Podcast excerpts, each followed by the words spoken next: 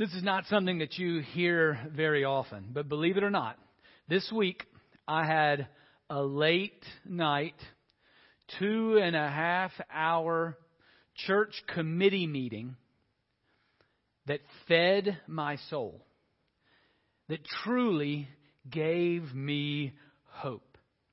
Now, even if you're just a casual observer and you're, you're not really a follower of things in the church nor a follower of Jesus, even hearing what I just said, um, knowing human nature, two and a half hour committee meeting at late at night, you know that generally means great sadness and frustration. Actually, this meeting brought me great hope. Even in this season of life, of the chaos and confusion of the coronavirus, I was encouraged. My soul was fed. It gave me great hope. And I think there's a story in the Bible that, that's similar um, to what I experienced this week how um, indeed Christians can come together in the midst of trying times and truly feed one another's hope. So that their, their hope is reinvigorated, that they're reminded of what we are living for. And that's the same thing that the Apostle Paul, one of the, the first missionaries in the early church, experienced with the community of Jesus followers in Thessalonica. Oh, one of the places that he visited on many of his journeys. Uh, today, the, the first Sunday after Easter Sunday, is we as the, in the church, we practice this Easter season. We're going to be starting a new series um, looking at Paul's letters to the community of Jesus followers in Thessalonica. There's two letters in the New Testament, First and Second Thessalonians. Yes, I know, creative names. Uh, but their theme truly is about Christian hope. And uh, we won't go into what Christian hope is so much uh, today. We will in the ensuing weeks. But one of the, the key things that, that Paul reminds um, the, his hearers in Thessalonica, the, the readers of the letter, the Jesus followers there, is that their, their hope, what they're living for, is that one day Jesus will return and he will renew all of God's creation. He will renew us according to God's beautiful, glorious purposes. And that's what we look forward to. That's what we live for. And in that day, just as in our day, the purpose of the church then is to truly feed one another's hope in living for that eventual end. And so the first 10 verses of this first letter to the church in Thessalonian, uh, to the, the collection of Jesus followers in Thessalonica is um, what we'll be looking at, where we'll learn how did they feed one another's hope in such a trying time. But before we get there, what we need to understand is a little bit of the story, the backstory behind this letter. What was going on? Um, how did um, uh, Paul meet with this group of Jesus followers in this um, uh, this community? And um, uh, where, where you'll need to look is in the book of Acts, chapter 16 through 18. Tell that story.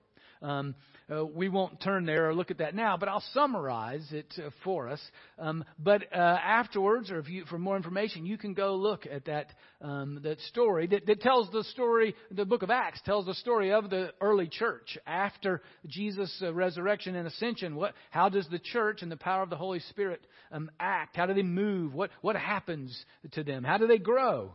Um, um, but this one, particularly in chapter 16 through 18, is the story of Paul and his friends, Timothy and Silvanus, also known as Silas.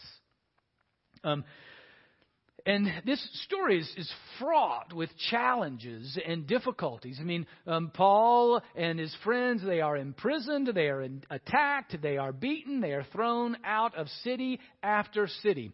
And the same thing happens when they come to um, Thessalonica uh, or Thessalonica.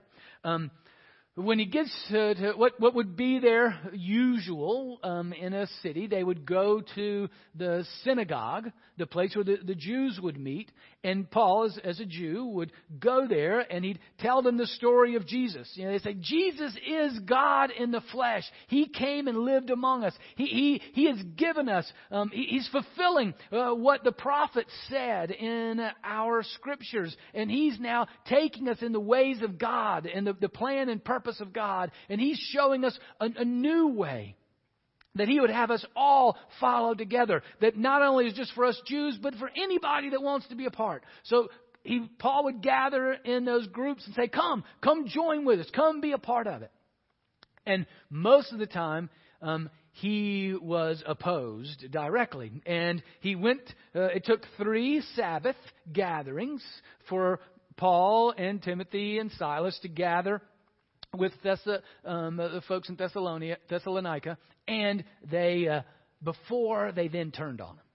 And if you go and look in the book of Acts, it says the, the leaders of the synagogue, they gathered some ruffians and they formed a mob uh, in order to run them out of town. They even went to some of the other Jesus followers in the community. Particularly, it tells us the name of Jason. Jason was one of the leaders with um, who started following Jesus with when Paul came to share that message. Um, it took they grabbed they they um, ransacked Jason's house, pulled him out, and ran them out of town. And um, Paul, uh, and, and even chased them to the next place they went because they then went to Berea and the Thessalonians, they, they heard that that had happened. Um, and so they went and chased him there and ran them out of Berea as well. Eventually, Paul split up from uh, Timothy and Silas and Paul went uh, to, to Athens and then finally to Corinth.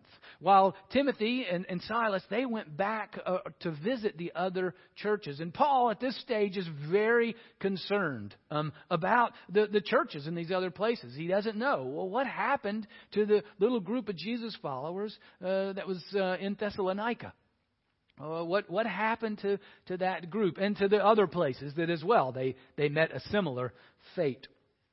Um, and uh, what uh, happens is eventually in Corinth, Paul uh, is able to find a little peace, a little respite. And there, he, he's able actually to stay there for a year and a half. And while there, Timothy and Silas, they come back and they reunite and they tell him the story of what they had heard in the different um, places they had been to reconnect with the Jesus followers in those communities. Uh, most of them, they'd been run out of uh, those communities. And now uh, Paul was hearing what had gone on and what he heard about the church in uh, um, Thessalonica is that this little group, this uh, with Jason and a few others, was uh, really it, it, was it was quite a patchwork of people. There were some Jews that were a part of the group. There were some God-fearing Gentiles, so they they're not Jewish, but they did believe in Yahweh, um, the, the the God of the Jews, and and also some pagans the people that believed in like Zeus and, and went to the pagan temples. That, that uh, was quite a diverse group in, in, Thessalonica that was believing in Jesus. They were small. Um, uh, they were uh, probably mostly all uneducated and um, uh, mostly uh, cons- uh, mostly poor. but they were committed to following Jesus together. They, they'd been, just like Paul, attacked, beaten up, and attacked and beaten up again. And Paul has now heard from Timothy what had happened, that they indeed had been strong in the Lord. And that is what fed Paul's hope. So that's where we'll pick up. That so it's in response to hearing that that then this letter, this first letter, is written, and the first ten verses, uh, chapter one of Thessalonians, of First Thessalonians, um, verses one through ten, um, give us Paul's response to what he's heard about what's going on with the Jesus followers in that community. Uh, let's pray. Almighty God, we give you thanks for your written word that speaks to us of your truth. Now may your Spirit take it so that we might hear it, uh, we might um, receive it, and we might do uh, according to your good and perfect will. In the name of Jesus we pray. Amen. All right. Um, uh, 1 Thessalonians chapter 1, verse 1. Paul, Silvanus, and Timothy, to the church of the Thessalonians in God the Father and the Lord Jesus Christ. Grace to you and peace. We give thanks to God always for all of you, constantly mentioning you in our prayers, remembering before our God and Father your work of faith and labor of love and steadfastness of hope in our Lord Jesus Christ. For we know, brothers, loved by God, that He has chosen you. Because our gospel came to you not only in word, but also in power and in the Holy Spirit and with full conviction. You know what kind of men we proved to be among you for your sake. And you became imitators of us and of the Lord, for you received the word in much affliction with the joy of the Holy Spirit so that you became an example to all the believers in Macedonia and in Achaia. For not only has the word of the Lord sounded forth from you in Macedonia and Achaia, but your faith in God has gone forth everywhere, so that we need not say anything. For they themselves report concerning us the kind of reception we had among you, and how you turned to God from idols to serve the living and true God and to wait for his Son from heaven, whom he raised from the dead, Jesus, who delivers us from the wrath to come. This is the word of the Lord. Thanks be to God. Well, and so as you, as you read this passage, you, you catch Paul's um, his, emotion here, his, his joy, his gratitude, his energy. You capture from his words how his hope has been felt uh, or has been fed, and, and that hope is all around in the words that he is sharing. And his hope is based on the fact that he, he hears from uh, Paul and Silvanus about the followers of Jesus in Thessalonica and that, that he knows that their hope is real. And their, their hope is real because God is real. And God is real in their lives uh, is obvious because of their steadfastness in the faith. Because of how God is strengthening them in the midst of such persecution and opposition. It is obvious that God is working in the Jesus followers in Thessalonica. And that's what feeds Paul's hope. I mean, it's obvious that Paul says, verses 4 and 5, uh, that God has chosen them um, to believe in the, the message, the good news of Jesus, and in the midst of such persecution and opposition. Uh, here again, verse uh, 4 and 5. For we know, brothers, loved by God, that He has chosen you because our gospel came to you not only in word, but also in power and in the Holy Spirit and with full conviction. The Holy Spirit was clearly present in them. Uh, from what from their visit with them and what they heard about them afterwards. Now, we're not told specifically some of the ways that the Holy Spirit may have been um, evidenced in them.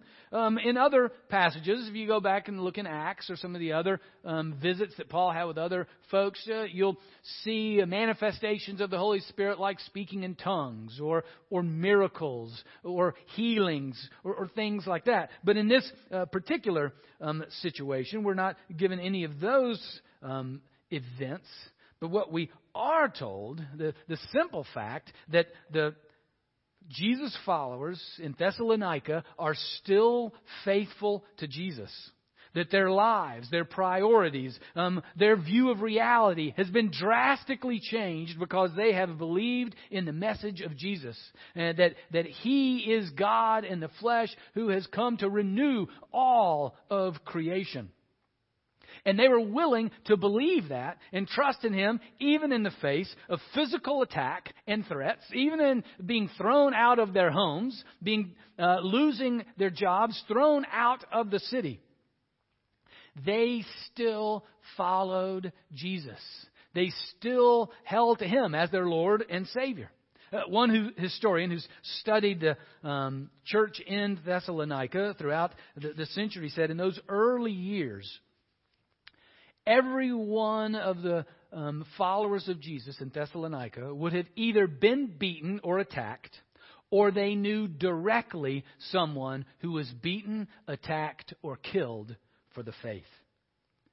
Now, if they're facing that kind of physical opposition, that kind of emotional attack, it is a miracle of God that they continue to choose to follow Jesus and keep following him. It is a sign that, that God's um, hands are upon them and they are firm in God's grasp. That's the real miracle and the sign that God is real in them, that their hope is real, and that Paul's hope is real. The, the second thing uh, that Paul mentions to them is the, about them is in verse 6. And you became imitators of us and of the Lord for you received the word in much affliction with the joy of the Holy Spirit. So the other um, thing that he hears is that God is still changing them. He's still transforming their lives. That, that they are still seeking to imitate them as, uh, as their leaders, as their leaders, as Paul seeks to try to imitate Jesus. Their, their lives continue to be changed. God is still at work transforming them. How, how they lived as followers of Jesus was totally different than how they lived, whether it was as a pagan or as a Jew. Things changed drastically regardless of their background. Now, we won't go into the details today about all of those changes, but we will go into those in much more detail as we work through the letters because the detail comes out in the rest of the letter. But Jesus is not just something they gave a mental assent to, that they just said they believed. They, they weren't just giving lip service, they were giving life service to following Jesus. It impacted what they did and who they were. And, and the, the story came back to Paul that not only are they following Jesus, but it's a power of the Holy Spirit that they have joy in doing it. Even in such opposition, even in such pain. That, and that joy g- continues to flow from them, which then leads to the, the third point that, that Paul brings up that he sees in them. Not only has God chosen them, that they choose to follow Jesus, not only are they being changed by Jesus still, even in the face of persecution, but that, that joy that they have is flowing out of them, and it's encouraging the other followers of Jesus in the other communities, and that joy is also reaching others that don't know Jesus and is a part of inviting them to come join with them and be a part of the community that follows Jesus. Um, here, um, the, the last uh, three or four verses, uh, starting with verse uh, 7 uh, through the end, and you'll hear, hear this point of Paul's, of how, why his hope is fed by the community of Jesus followers in Thessalonica. So, that you became an example to all the believers in Macedonia and Achaia. For not only has the word of the Lord sounded forth from you in Macedonia and Achaia, but your faith in God has gone forth everywhere, so that we need not say anything. For they themselves report concerning us the kind of reception we had among you, and how you turned to God from idols to serve the living and true God, and to wait for his Son from heaven, whom he raised from the dead, Jesus, who delivers us from the wrath to come. See, the, the, this story of their conversion, of their, them turning to God from their idols, it is, it is being told to others around them. And those that, that don't know Jesus are hearing, as well as others. And it's encouraging those in the faith, and it's inviting those who are not in the faith. See, this is the answer that we find in Thessalonians in this first part of the letter of how we feed one another's hope in a broken world. We, we continue to tell the stories of God being at work in us. We tell those stories to one another who are following Jesus and to those that don't follow them. And that, that, that feeds the hope of the person telling the story and the person hearing it. I mean, it worked then in that day. And this, this persecuted minority of oppressed, small, diverse group of freshman Christians. I mean, they weren't well trained. They, they had not um, been educated in the faith. But they were filled with the power of the Holy Spirit, and God's work was obvious in them. And that story was told and shared, and it fed the hope of the believers all around them. And so we, we learn the same thing for ourselves today. I mean, we apply this passage in our own lives by sharing our stories with one another about how God is at work in us, how God is, is teaching us, how He's uh, um, encouraging us, how He's disciplining us, how He's correcting us. How is God at work in you? Share that with other followers of Jesus in order to feed one another's hope. How is the power of the resurrection more than just a story, but how is it a real power in your life? How is God impacting your life today? See, that's what happened at that church meeting that I was talking about at the beginning of the, the sermon. It was actually a session meeting. Some of you have been on a session. You, you, you uh, may just have grown faint to hear the miracle of how a session meeting fed my hope. But it, was in, I want to share you just three stories. There were other stories that were shared, but we, we take some time at a session meeting as elders uh, of the church. Um, it's the, the leadership body of, of the church. But we take some time at the beginning of meeting to just share what, what, are, what can we pray for one another about? What are we thankful for? What is God doing in your lives? And uh, three of the, the stories that were shared just fed my soul. One was of a, an elder who uh, had been at home uh, with um, their spouse, and that was the only people that were in their home. And um, you know, given that Easter they had to practice social distancing, there was none of the, the family gathering that usually is the case, and so uh, they were really depressed, just sad, just uh, overwhelmed, and uh, said they had to leave their house, just get in the car, drive up to a drive-through, um, get some coffee, and then come home just to get out of the house. But along the way, on the drive there and back, the eyes started to open, and you saw, or this person saw, that the trees were starting to bud, that the, the flowers were in full bloom the, the azaleas were starting to shine. The, the sky was particularly blue. The, the clouds, uh, beautiful white. And realized in that moment, oh, yeah, God is still at work and control, sustaining the creation in the fullness of their beauty. And nothing can stop that.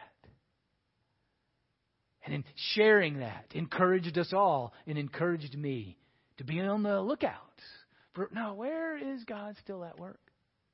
Another um, shared that they had a, a, a business uh, call, a Zoom call, the number of folks, on Good Friday. And they had told the group that they, since this uh, elder was going to have to make a presentation, that the elder was going to include in the presentation um, uh, just a little devotion about Good Friday because, as a follower of Jesus, this day was very significant. Um, and uh, the, this elder had listened to a couple of the devo- devotions from the Good Friday devotions that we had from a variety of pastors in the city. And the elder took some of those devotions, put them together, and shared that um, via Zoom call, an online meeting, with the folks in his group. And had afterwards uh, one of the co-workers responded with a, with an email saying how they had been touched and moved and really appreciated um, that. And what a great opportunity uh, to be able to, to share the good news in that setting. And again, in sharing how God had empowered this elder to do that, brought me hope and encouragement. And then uh, another shared how, because of um, uh, what was uh, with the all this going with the coronavirus, they were at home um, on the, the day that the air conditioning technician was going to come, you know, prepare the air conditioning, the HVAC system for the summer. And when the technician arrived, this elder was reading in the Bible, having a time of, of devotion, a time of study. And as the technician walked by, mentioned, ah, you're reading in the Bible, and they struck up a conversation, and bo- of uh, the technician talked about some of the things that they read um, in the Bible as well. And then the elder took the time to, to share, well, this is what I'm reading and, and what it's about, and was able to share the, the good news, um, just like Paul, sharing the good news that, that Jesus comes to, to renew the earth, to renew you and me, to make us right with God today and forever.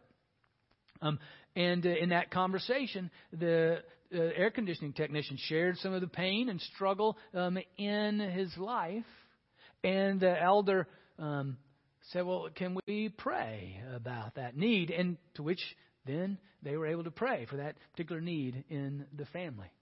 And, and so, in each one uh, of these stories, and again, there were others, uh, each one were ways that God is at work in the faithful Christians in College Hill, in Cincinnati, in small but simple, clear, powerful ways. And as those stories were shared, my spirit was filled up with joy and hope. And the, the, the, the, meeting had some challenging words as well. There were some uh, uh, good things that were challenging, that were hard. Uh, but because we had shared the ways that we knew God was at work concrete ways in our lives, but simple ways, then for, for me and I think for all that were there, it was characterized more by hope and joy because we shared our stories with one another. Now, what we what we then for all of us we can do this as well. We can be in tune with what god is showing us teaching us um, how god is leading us how god is providing for us how god is loving us in our own lives. Be in tune with that. Be aware of that and share it with others Share it with one another. I mean, that's what hope groups are for. To, to be able to gather around the Word of God together and share how it's having impact in our lives. So, because that's what feeds hope. So if you're in a place uh, where you, you are in tune and aware of, you've had events in your life in the, the last several weeks, especially during the time of this corona confusion and chaos, then make note of that and share those stories with others. If you're a part of a hope group, then be sure to share those stories there because that's their purpose. But maybe there are others who are like, I, I'm just out of touch with that. I am I do not have those stories, or you don't. You're not aware of them, because uh, the the truth is God is always at work. The Spirit is all uh, is within us, always doing the, the work of the Spirit, always bringing words of truth, bringing acts of love, um, always doing that in our lives. It's just oftentimes we're not aware, we're not tuned into that. And that may be where you are. Maybe in a, just a place of, of hopelessness. Like the first story I shared of the elder is on their way to just get out of the house and get coffee. All of a sudden, the, the beauty around them became um, evident, and it reminded them of the beauty of God. Well, maybe what I encourage you, be a part of a hope group, but just listen. Hear the stories of God with others. Or in your, in your conversation with other Jesus followers, just ask them, so what, what's God teaching you these days? What are you learning? How is God, uh, how are you experiencing the, the love and beauty of God? Come participate, just to hear. And as you hear the stories, you will, your hope will be fed. And, and I and I think it, it also has a, a building um, component to it. it build, we build as we share our stories. That they build on one another. That they they they have a multiplying effect um, uh, for all of us. That because it, it as we hear more and more stories, it, it aligns our vision to be, be looking for more and more stories, to be more and more aware of what God is doing um, in our lives and around us. I mean, have you ever noticed?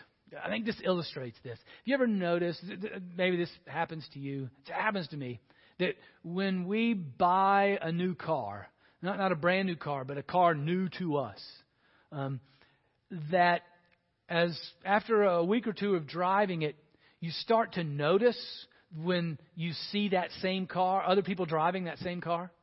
Um, uh, one one of my cars, the car that I drive mostly, is a, a Buick, and it's a very um, common car in a very common color. So it's popular and it's um, uh, in people buying it, and very popular in buying it in this car.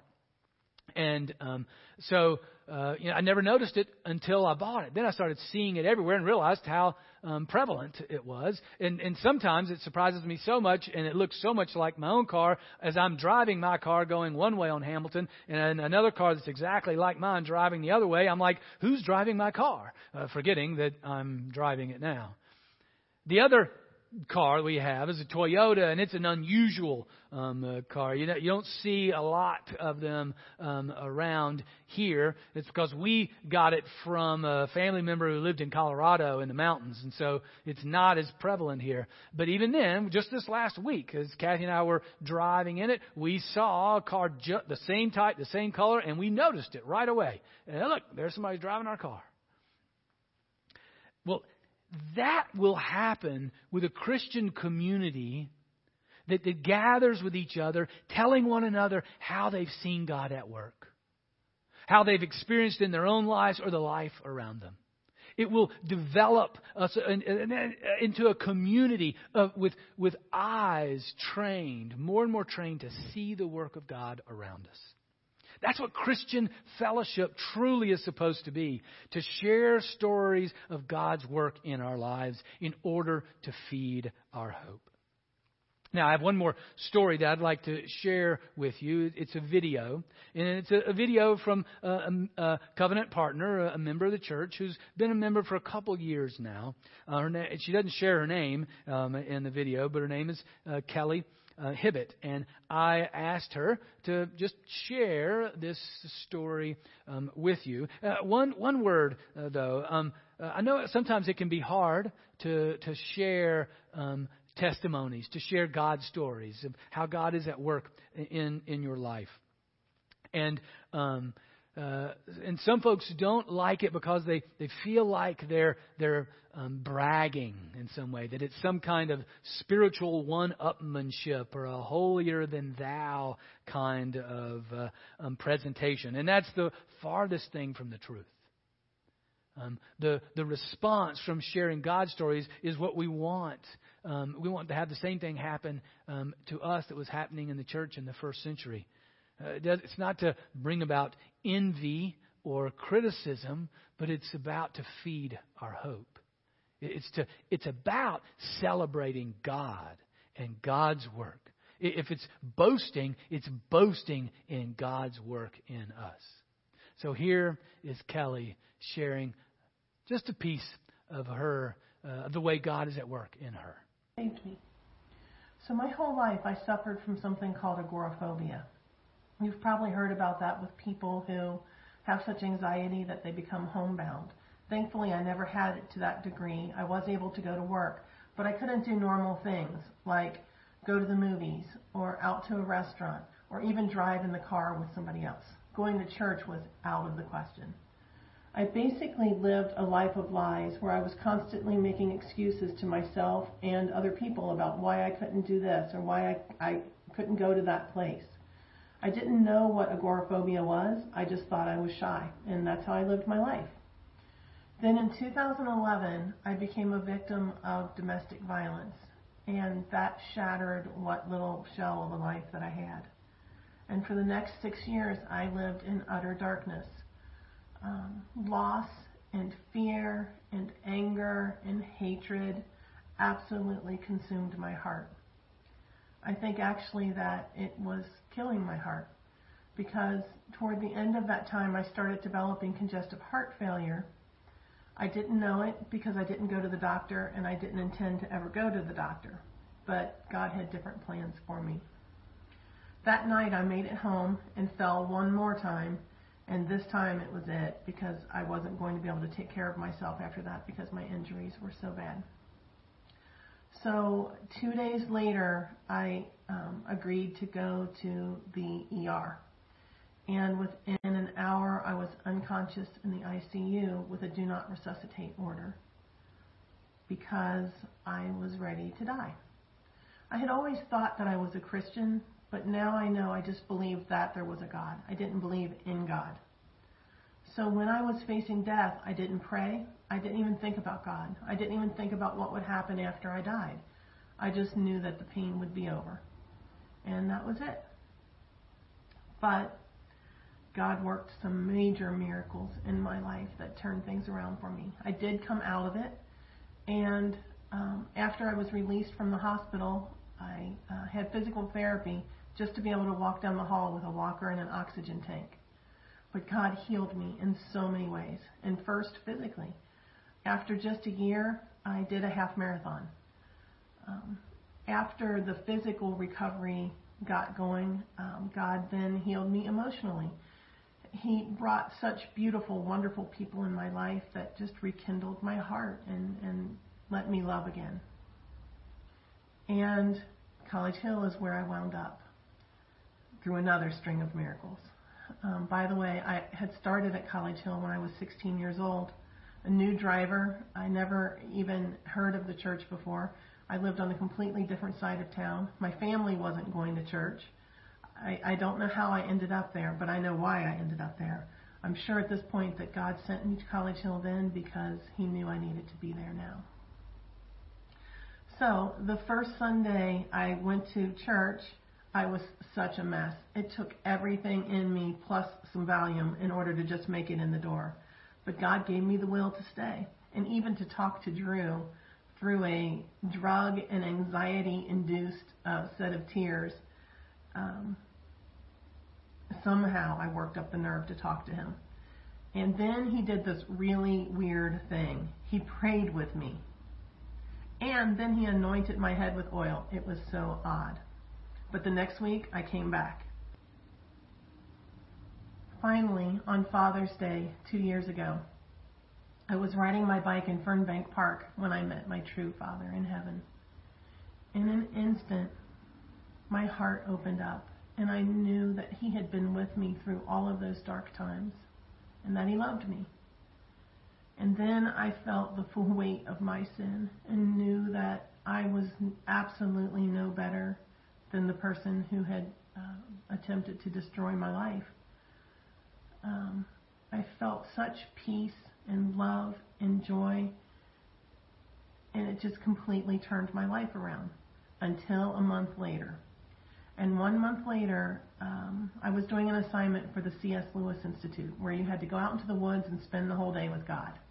So I did that, and I was meditating on a passage from Mark 8, verse 34, um, where it was said of Jesus that when he had called the people unto him with his disciples also, he said unto them, Whosoever will come after me, let him deny himself and take up his cross and follow me. And as I thought about that, I realized that I couldn't do it. I didn't have the courage to take up my own cross.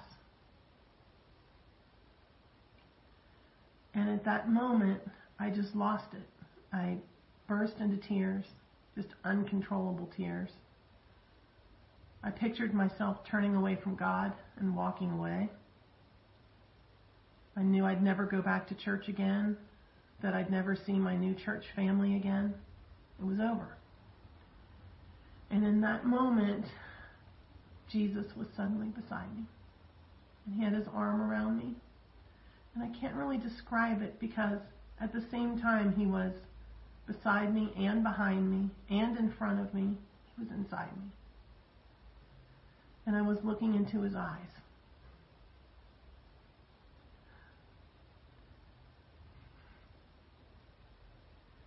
And I knew in that moment that as long as I kept my eyes on him, that I could do anything. And since that day, my whole life has changed. With every single breath that I breathe, I thank God for the new life that He's given me. I do have to say that when this coronavirus struck and we suddenly were facing all of this social distancing and isolation, I did have a little fear rise up in me that the agoraphobia phobia would come back again, that those neural pathways that I had built would disintegrate, and I would uh, to go back into that state again. But I didn't dwell on it. About a week into the isolation, I realized that I had been waiting for that darkness to descend and for that fear to rise up. But then suddenly I knew that it wasn't ever going to happen, that it couldn't happen, because I was a new person.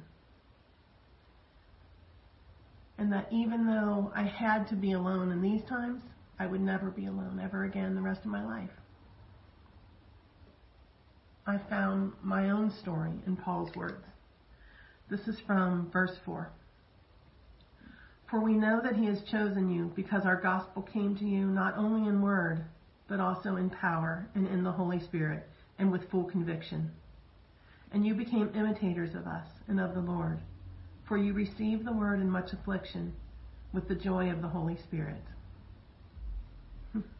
It's amazing when you find your life in those living words.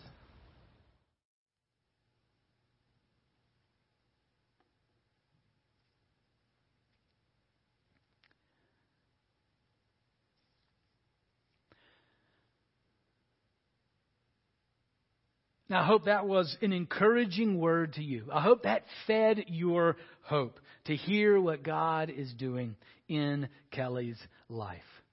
And now, um, and may all of us, after hearing the word, hearing that story, may, may our awareness of what God is doing in our lives uh, be um, multiplied.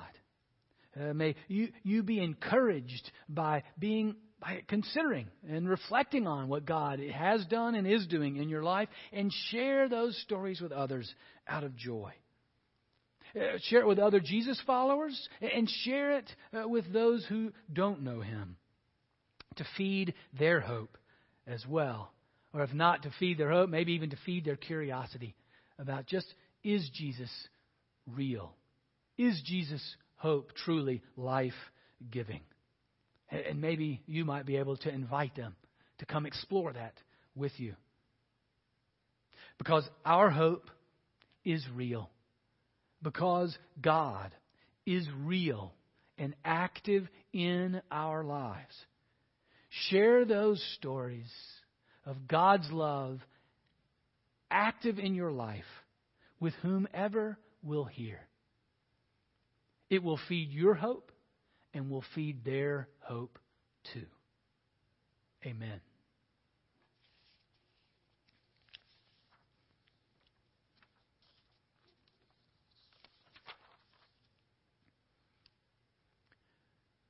Let's pray together. Almighty God, we do give you thanks and praise for uh, your work in our lives as your church. That indeed, just as you chose uh, the Jesus followers in Thessalonica, you have chosen us as Jesus followers here in Cincinnati. You have given us the very faith that we have. You have enabled us in the power of your Spirit to, to be changed by you, to be transformed by you, and to live no matter the circumstances in the joy of the Lord. We give you praise and honor and thanks and ask that you, uh, in the power of your Spirit, will help us to share those stories with one another and with those who don't know you. And Lord, in, in this time as well, we ask um, your blessing uh, upon those who are leading us, particularly those in, in positions of government authority. We continue to pray that you would grant them your wisdom, that they would be um, guided by the wisdom from above, what is best for the common good and not selfish ambition.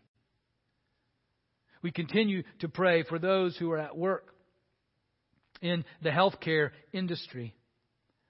And for those who are ill, we pray your protection and your healing hand upon them.